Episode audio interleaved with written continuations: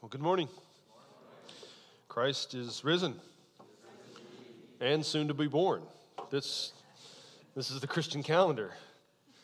I, I, I um, always enjoy worshiping with, with you at Sanctuary, and I wanted to start today by, by thanking you for that. I mean, I've been a part of this community now for a little more than three years, and some of you think it's 10 times that long, I'm sure. But it, it is a gift to my family and to me, and I, I appreciate it. And I'm grateful for all the friendships that, that God has woven together here. One of the things I love about worshiping with Sanctuary is following the rhythms of that Christian year and the, the calendar, and that this time of, of Advent, of waiting, is important. I saw a great tweet the other day that about so it was a retweet of someone saying Merry Christmas, and then the tag was the war on Advent continues. Because Advent, of course, is about waiting for Christmas. And that as Christians, we're not just people of Christmas, but of that time before Christmas comes. Obviously, you didn't find the tweet nearly as entertaining as I did. but that, I mean, this isn't, it isn't just about Christmas, right? It's about the time before Christmas as well. And part of the richness of being people who attend to the whole of Scripture and the whole of the Christian calendar is that we understand that there are rhythms and gives and takes ups and downs, ins and outs in the way that God engages our life. And that the waiting can be joyful too. And so I, I, hope you have a Merry Christmas, and I hope you have a Merry Advent, a happy Advent. And, and I hope that we can be the kind of people who can live in all, all of that rhythm. Years ago, Stanley Hauerwas, who I quote often, he's been a huge influence on me, he was asked a, a rather stupid question. He was asked, What's the one difficulty, the one temptation facing the American church in the 21st century, the most, most threatening temptation? Now, it's a, it's a stupid question because, of course, there isn't just one temptation, it's too simplistic. But Hauerwas gave a typically provocative response, and he said, sentimentalism. And I remember the first time I heard it, however many years ago, how startled I was by it, because that's not the answer I would have given, and it's not the answer I expected him to give, or I would have expected anyone to give. But the more that I've thought about it over time, the more I think it, it is getting at something that there is a way in which American Christianity, the Christianity that you and I have known at least, it can be pretty easily sentimentalized. And what I mean by that is it can be kind of emotionally self indulgent and a way of evading reality, in which we kind of are always talking in ways that are a little bit gilt edged and never actually truthful about what's happening in the world. And so we're, we're always celebrating how good God is, but we're never talking about the ways in which that goodness doesn't seem to really touch our lives sometimes. And we can, we can hide behind pious language in which it sounds like we love God and we love people and we're trying to live a Christian life, but we're not, we're not really letting the, the truth be spoken to us. And we're not, we're not speaking it either in prayer or in witness to one another. And, and I, I want to grapple with that this morning. I want, I want to talk about Christmas in ways that kind of pushes through in any sentimentality. And one of, the, one of the ways in which I want to do that is by talking about the story of Doubting Thomas. When I was looking at the, the calendar, looking at the lectionary, I, I realized that tomorrow is actually the feast day for Thomas, Doubting Thomas. And I, I, find that so wise that the church, in this season of Christmas, in which we're waiting on the birth of Christ and the silent night and the holy night, that the church reminds us to look at this doubter in the midst of this. So we don't sentimentalize what's happening here. It isn't just a beautiful, quiet moment in a stable. There, there are difficulties and, and there are doubts deep in us. And you've all, you're all sensitive enough to know that for many people, Christmas is a very difficult time because of what's happened in their families what's happened in their personal life. But Christmas is also a difficult time for people of faith because it's, it's a time in which our faith should be rich and strong. But the truth is, for many of us, it just isn't for whatever reason. Even if we want it to be, it isn't. And I, I, I think turning to Thomas's story can help us be truthful about what this season is and isn't.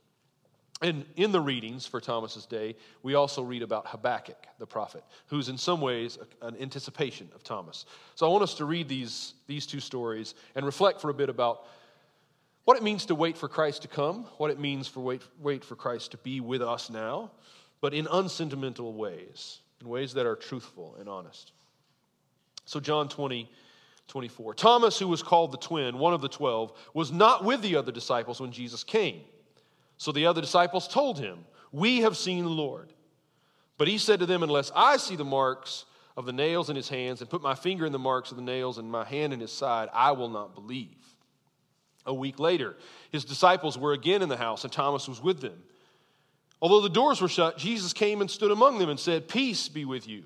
Then he said to Thomas, Put your finger here and see my hands. Reach out your hand and put it in my side. Do not doubt, but believe. Now, this is completely irrelevant to the sermon, but I have to share it with you. So, in the, in the churches that I grew up in, there was a style of preaching in which these, these preachers would memorize old texts from 1800 and early 1900 preachers that were often in King James. And these preachers would memorize those texts and then preach them in our services. And one time, I could name the man, I won't, I don't know if you know who he is or not, but he was doing this and he was preaching this text. But then in his sermon, he said, Thomas, he had Jesus saying, Thomas, reach forth thy hand and thrust it into my cleavage. Because in Old English, that's just a wound, right? That's just a wound. So I never read this text. No matter how moving and powerful it is, I never read this text without thinking of that sermon. And I'm going to inflict you with that now. You will never hear this sermon again, uh, in this, this text, the same way again. And I don't know how he, he said it, that, that preacher that day. And, you know, all of us, I was a teenager at the time. Of course, we all giggled, and he lost it. He, he, the service ended. He didn't get past that point, which may happen to me right now.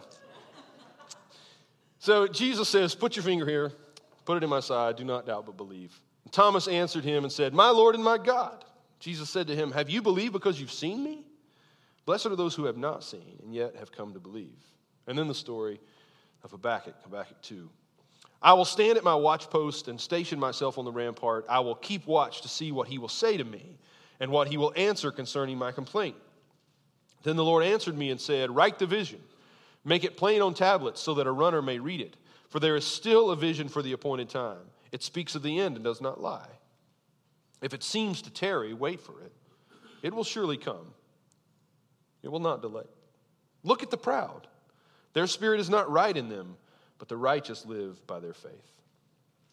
So, first, the story of Thomas. We all know him as Doubting Thomas. And I, I, don't think we should do away with it. I like calling him Doubting Thomas. I like this about him. I like that he's a doubter. The first time we see Thomas in the gospel, we get a glimpse of his character. And I think it, it helps explain the kind of doubt we see later in the story. The first time we see Thomas, Jesus has decided to go up to Jerusalem, actually to Bethany, but near Jerusalem. And Thomas knows that there are enemies there and that they intend to kill Jesus. And in fact, of course, we know that they eventually do kill Jesus. But Thomas, knowing that they're going into that kind of, that kind of difficult situation, says, Let us go with him and die with him.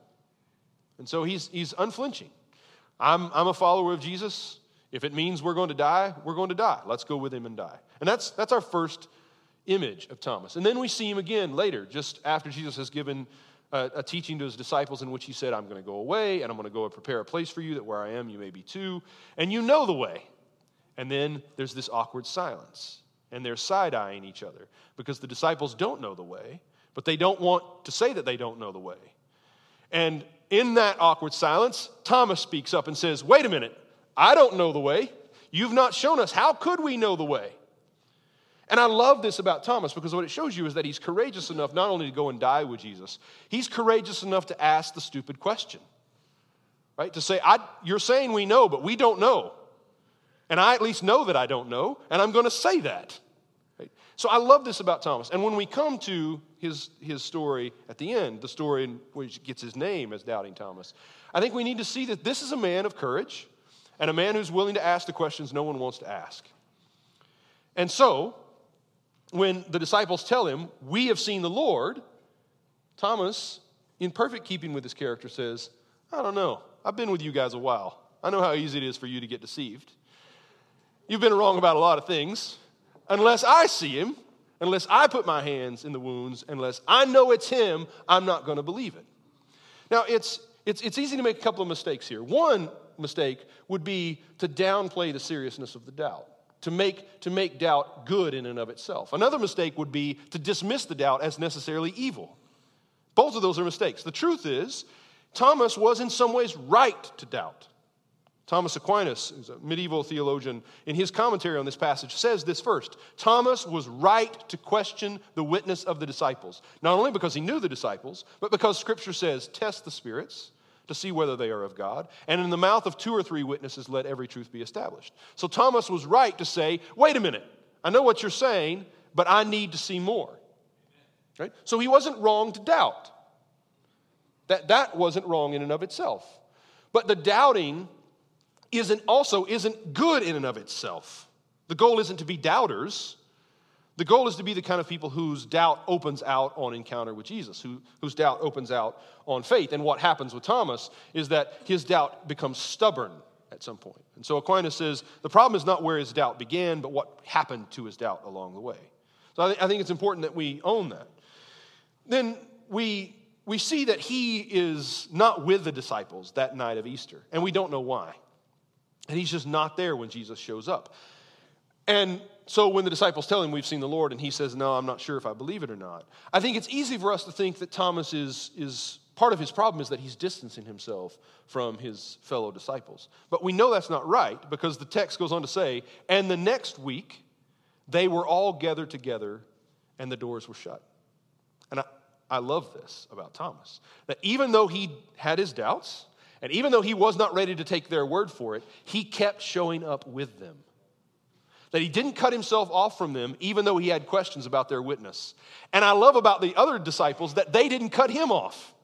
I think I know some communities where they would never have allowed Thomas back in. Once he had said, I won't believe unless I see, they don't want that kind of doubt around them, and they would have distanced themselves from Thomas. And I know a lot of people like Thomas who, because they don't trust other people, they don't know how to worship with them or how to live with them and how to have life together. And what I love about these uh, original disciples in, in this moment is Thomas has his doubts, but he's still with them. He still shows up, and they let him show up. And this is, I think, such a beautiful picture of what Christian community is. It's a bunch of people showing up together, some of them doubting and some of them believing. That's, that's what it is. It's, it's you and me showing up over and over and over again, some of us in faith and some of us in not quite faith. Some of us sure of what God is doing, and some of us not so sure of what God is doing. Some of us living a life that feels victorious, and some of us living a life that feels defeated. And we just keep showing up together and making sure that we keep showing up together, trusting that in the midst of all this that we're experiencing, God is acting.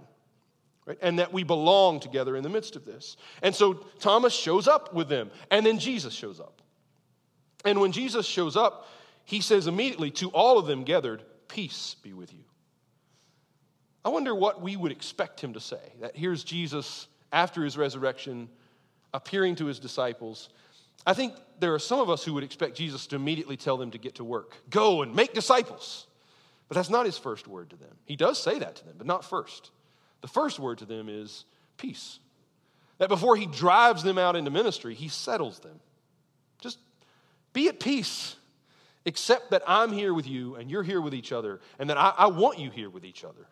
And only after he's spoken peace to all of them does he turn to Thomas and give Thomas exactly what Thomas had demanded. And he says, Thomas, here, see my wounds, touch my wounds. Do not doubt, but believe. And notice Jesus does not rebuke him for having doubted. He doesn't say, You were wrong to doubt. He gives him what he asked for. You want to touch me? Touch me. You need to see my wounds? See them. And then Jesus says, You've believed because you've seen, but more blessed are those who believe and have not seen. So the oddity is, and this is hard for us to hear, the oddity is we are in a better position than Thomas because we have not seen. You remember what Thomas says to the disciples originally is, I, I have to see him. I have to touch his wounds. I, I don't, I don't want to hear your witness. And yet, what Jesus goes on to teach Thomas is the witness of other disciples is greater. We are more blessed to have the gospel of John and the preaching of the gospel of John than to have had that experience that Thomas had. Now, in some ways, I know that's terribly disappointing. You came this morning expecting to encounter God, and you got Pastor Brent and me and Paul right? That's a serious letdown. And yet Jesus says it isn't. He says it isn't, that this is more blessed. That in the mysterious ways of God, faith is only possible under these conditions. This kind of faith is only possible under these conditions, in which He gives us one another as His way of being with us. And yet, while we insist that we are better off than Thomas because we can rely upon one another, we also have to be careful not to dismiss Thomas or deride him. And I love calling Thomas doubting Thomas, not because I want to throw, throw, emphasis on his sin, but because I want to throw emphasis on the way that I need his doubt. Let me go back to Thomas Aquinas again, medieval theologian, in his commentary on this passage. He says, quoting Gregory the Great, who's 500 years before him as a theologian in the tradition, he says, God did more good through the doubt of Thomas for us than through the faith of the other disciples. Now, now think about that. 1500 years ago, a pope, Gregory the Great, says, It was better for us that Thomas doubted. We got, God did more good for you and me through the doubt of that disciple than through the belief of the others. I think about the wisdom that's there and what that would do to us if we understood that sometimes the greatest good God does in my life comes through someone else's weakness, through someone else's failure, through someone else's doubt. And that I have to be the kind of person who leaves room for that in the community. Who knows when I might need Thomas's doubt? And that that doubt might do more good for me than Peter or Andrew or John's belief. That we have this story because Thomas doubted. There's this old legend in the Apostles' Creed that we, that we say. There's this old legend that each one of the statements comes from one of the apostles. So in all of those, accounts, Peter is the one who says, he's the first one to speak because he's the first of the apostles, and he says, We believe in God. And almost all of the others change. The only other one that's always consistent is Thomas, is always the apostle who says, We believe in the resurrection. And I love that because it's only because he's doubting it that he's able to have it confirmed. And you see the ways in which that just explodes sentimentalism and naivete and simplicity? That the one who forever will witness to the resurrection of Christ most forcefully is the first one who doubted it, who asked the hard question, who owned for himself and for his brothers and sisters, I don't believe it yet.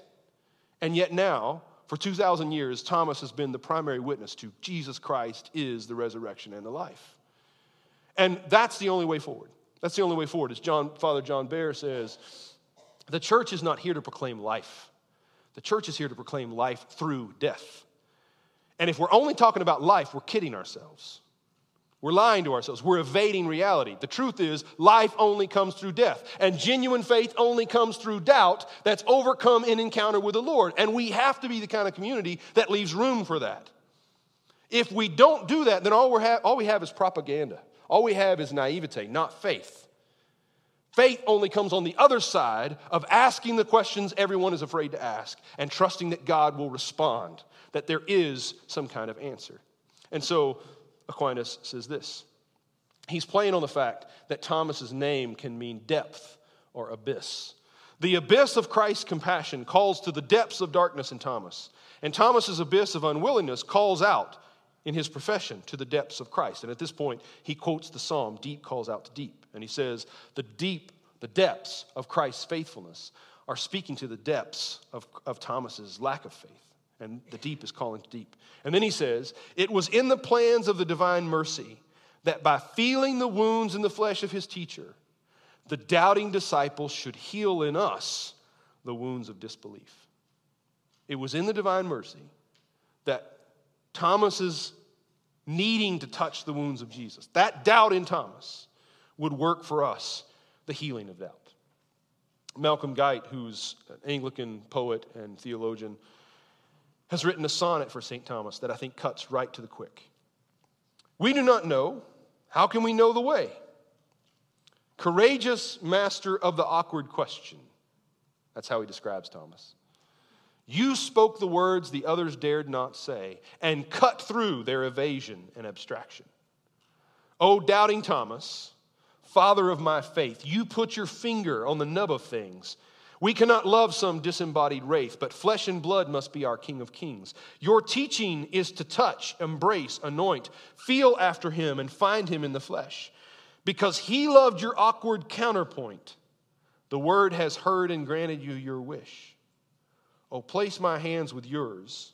Help me divine the wounded God whose wounds are healing mine. Place my hands with yours. Teach me to doubt in this kind of way, Thomas, that opens out on a, on a revelation of who God is. And when Guite writes those last lines, he has in mind, I think, the painting, Caravaggio's painting of the incredulity of Thomas, which is one of the famous images in, in, in Christian tradition of art, in which we see Jesus and Thomas and the other disciples. And one of the things I love about it is that you can see Jesus guiding Thomas's hand into his wound. Jesus' hand is on Thomas's wrists and gently pressing it into Jesus' wound, into the sides, the wound in his side.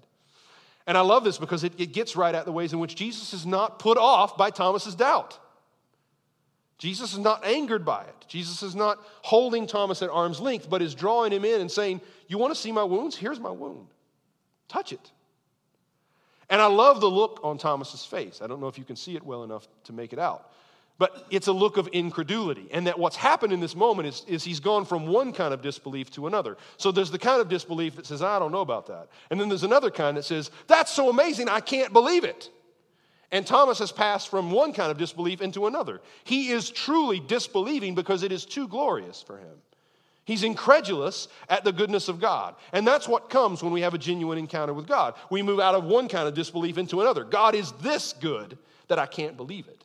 And that's what's happened to Thomas in this moment. God is so good, I can't articulate it. Eye has not seen, ear has not heard, it can't even enter into our heart the things God has prepared for us. And Thomas has this moment of experience in which his mind is blown, he's blown away by what God has done and what God is doing. But my favorite part of this painting is not Thomas or Jesus, but the other two disciples. Do you see what's happening here? They're, they're peeking in, they're leaning over the shoulders of Jesus and Thomas to see what's taking place. And this is for me an image of what Christian community looks like when it's lived authentically, in which people are always peering in on what God is doing between us. That Thomas's doubt makes this response from Jesus possible for the sake of those other two disciples who were afraid to let their doubts go. But they can watch what happens they can watch the way Jesus responds to Thomas, and you can see how engrossed they are. They want to they need to see the wounds too. They just needed someone to lead the way. They needed someone to say what they were afraid to say. And this is the kind of community we have to be. The kind of community who are willing to let our doubts go, let them get said. Let our fears and our anxieties get said. Let our questions get asked because there are people who are looking over our shoulders, waiting to see will we ask those questions and how will God respond? And if we're going to be a community of truthfulness and not of naivete and sentimentality, we have to be the kind of community where those questions get asked and we wait on the Lord to answer them in ways that everybody can look in on. And that brings me to the prophet Habakkuk, 700 years before Thomas, who also has some hard questions to ask. In fact, he's even more confrontational. He is complaining against God the, the prophecy opens, Habakkuk is protesting, lamenting God's inaction. It opens in this way O Lord, how long shall I cry for help, and you will not listen? You will not listen. Or cry to you violence, and you will not save. Why do you make me see wrongdoing and look at trouble? Think about this. This is, this is the prophet speaking to God in accusation. I'm calling and you're not answering. You call yourself the Savior, but these people need saving and there's no saving being done. How long are you going to let this stand?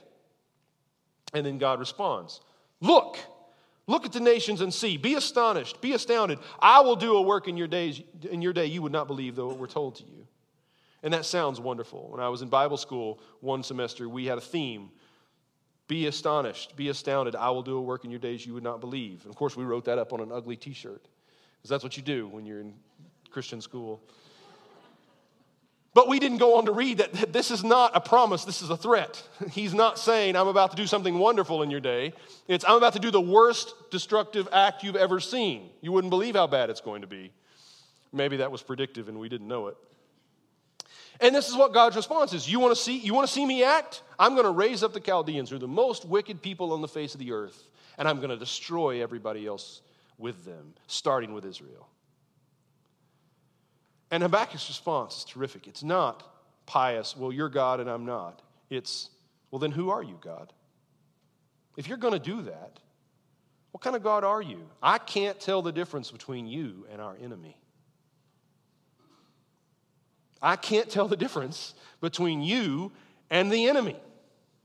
If you're going to act like this, what kind of God are you? Now, if we don't have the stomach for that kind of conversation, then we're not faithfully biblically Christian. Because that is the way the prophets have to speak to God and the way the apostles have. This is what we're seeing. That they understand if God is saying this, we have to respond in this way. If you're going to just raise up the most wicked people on the face of the earth to destroy everybody else, because you can do that, what kind of God, what's your character really like? And then he breaks off. God does not answer Habakkuk. Habakkuk breaks off. And then Habakkuk speaks to us. He speaks to Israel. And he says, I will stand at my watchpost and station myself on the rampart. I will keep watch to see what he will say to me and what he will answer concerning my complaint. Now, here's faithfulness that's come out the other side of doubt. Here's faith that's been stripped of all sentimentality. He's saying, I don't understand what God is doing. I don't know why God isn't acting and why God is acting in these ways, but I trust his character. And so I'm going to look and wait until I see what he's doing. It's the opposite of Jonah. You remember the story of Jonah? God says to Jonah, Go to Nineveh, tell them in 40 days I will overthrow it. And Jonah says, Heck no. I know what you're like. And he runs in the other direction. And you know how that doesn't go so very well for him. He ends up being spit out and goes in by the fish, goes into the city, says 40 days God will overthrow Nineveh. The people repent. He goes up on the hill overlooking the city and says, God, I told you this is what you would do because I know you. And I know that even though you said you were going to destroy these people, if I told them that, they would repent. And if they repented, you would relent and you would forgive them because you're, you're a God who always remembers mercy in the midst of wrath. And I don't want them to be forgiven. I knew this would happen. And it did. Well, that's exactly what Habakkuk is saying. He's saying, God, I know you're saying you're going to raise up these wicked people to destroy everyone else, but I know you. And I know that that can't be all you're going to say. So I'm going to get to the watchtower and I'm going to watch for what you're sending to me because you're going to say something more. And reading this passage this week, I was so deeply convicted that he goes to the watchtower. He's just been told that God is raising up this enemy to bring against his people. And he goes to the watchtower, which is where you go to see the enemy coming. But when he goes to the watchtower, he doesn't look for the enemy, he looks for God. And I wonder how many of us right now are in the watchtower, but we're looking for the enemy instead of looking for God. We are looking for what we're afraid is coming instead of looking for the one who, get, who makes it so that we do not have to fear. Habakkuk knows God has said he's sending the enemy. But he doesn't look for the enemy. He says, I'm looking for the word that God is going to speak because I know, in spite of the judgment that he's threatened, he's going to speak another word of gospel, and I'm waiting on that word. I'm waiting on that word. And this is what faithfulness looks like. It, it, it, means, what, it means that I don't look for the enemy, I look for the one who's going to reconcile me to my enemy. That no matter what is threatening me, I'm not looking at that. I'm looking at the one who's at work in the midst of all this to bring good out of evil. And this applies at every level. This is why, again, there's nothing to fear for us. Is the enemy coming? Yes. In every possible way, that's true. The enemy is coming, but we don't look at the enemy. We're not in the watchtower anticipating the evil that's coming. We're in the watchtower anticipating the one who is greater than everyone that's against us and anything that's against us. How can we be afraid? And so Habakkuk says, I'm going to look for this. And so God answers him and says, Write the vision Make it plain on tablets so that a runner may read it. For there is still a vision for the appointed time. It speaks of the end and does not lie. If it seems to tarry, wait for it. It will surely come, it will not delay. Here's another great irony. Scripture is filled with great irony. He, his response, God's response to Habakkuk is write the vision down. And guess what? Habakkuk doesn't. We have no record of the vision, we have no idea what the vision was. What we're given in Scripture is not the vision but the promise that there will be a vision. This is exactly like this in Luke 24. Jesus meets two disciples, uh, probably a man and a wife, on their way home after the resurrection. And the Bible says that he told them everything that the scripture said about him, beginning with Moses and all the prophets. But then we're not told any of what he actually said to them, just that he said everything that could be said. Because this is the way God works with us. He wants us to live by faith, which means He doesn't give us the vision, He gives us the confidence that the vision will come when it needs to come.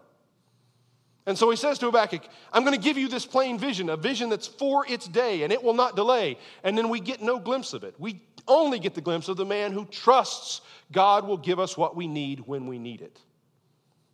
I wonder if we, if we recognize that. If some of us aren't trying to demand the vision instead of the confidence in the one who gives the vision. That we we want assurances from God instead of learning to trust the character of God. And this is what leads, I think, to this, this fundamental insight of Habakkuk, the one that we see play out in the story of Thomas. God says to Habakkuk, Look at the proud. Look at the proud. Their spirit is not right in them, but the righteous shall live by their faith. We often think in binaries, and we often think that faith is the opposite of doubt. But what God is showing Habakkuk is that faith is not the opposite of doubt. Faith is opposed to pride. But there are two kinds of people in Israel in, this, in Habakkuk's day the proud and the faithful. The proud and the faithful. And here's what it comes down to the proud are people who see what's happening in the world and trust that they understand what's happening. And faithful people are people who see what's happening in the world and trust that God is doing something they can't see. And so they don't trust their interpretation of it. Pride is believing that I know what's going on in my life and in yours and in the world. Faith is, I have no idea what's going on in my life or your life or the world, but I know the one who is acting, and so I trust that he means good for you. That when I watch the news or have a conversation with my friends, or I'm sick, or some temptation is coming against me, if I'm proud, I think I know what that means. If I'm a person of faith, I know I don't know what that means.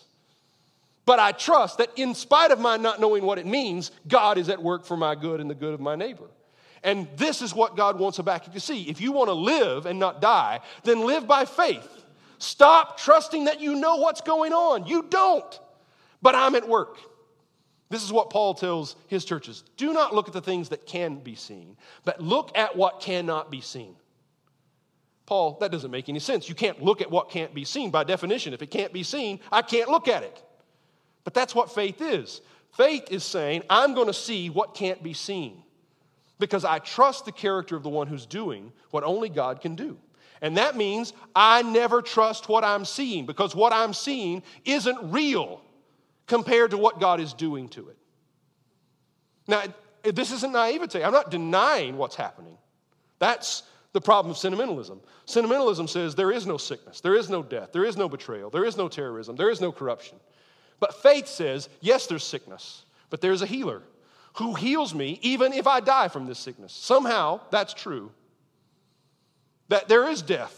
And we mourn, but we don't mourn hopelessly because we believe there's one who's come out the other side of death and that someday he will conquer death so that death has no sting. We say all of that. We're kidding ourselves if we say there's no corruption, if there's no betrayal, there's no injustice. But in faith, we can say, in spite of the corruption, in spite of betrayal, in spite of injustice, God will have the last word, and I trust that and I live on that. And therefore, I'm not afraid. And therefore, I'm not bitter. Therefore, I'm not angry because I know, I know that God will have the last word. God's acts aren't done, and when God has done everything God is going to do, we will all see that God is good. We'll all rejoice in what God has accomplished. And until then, I'm not going to trust what I'm seeing.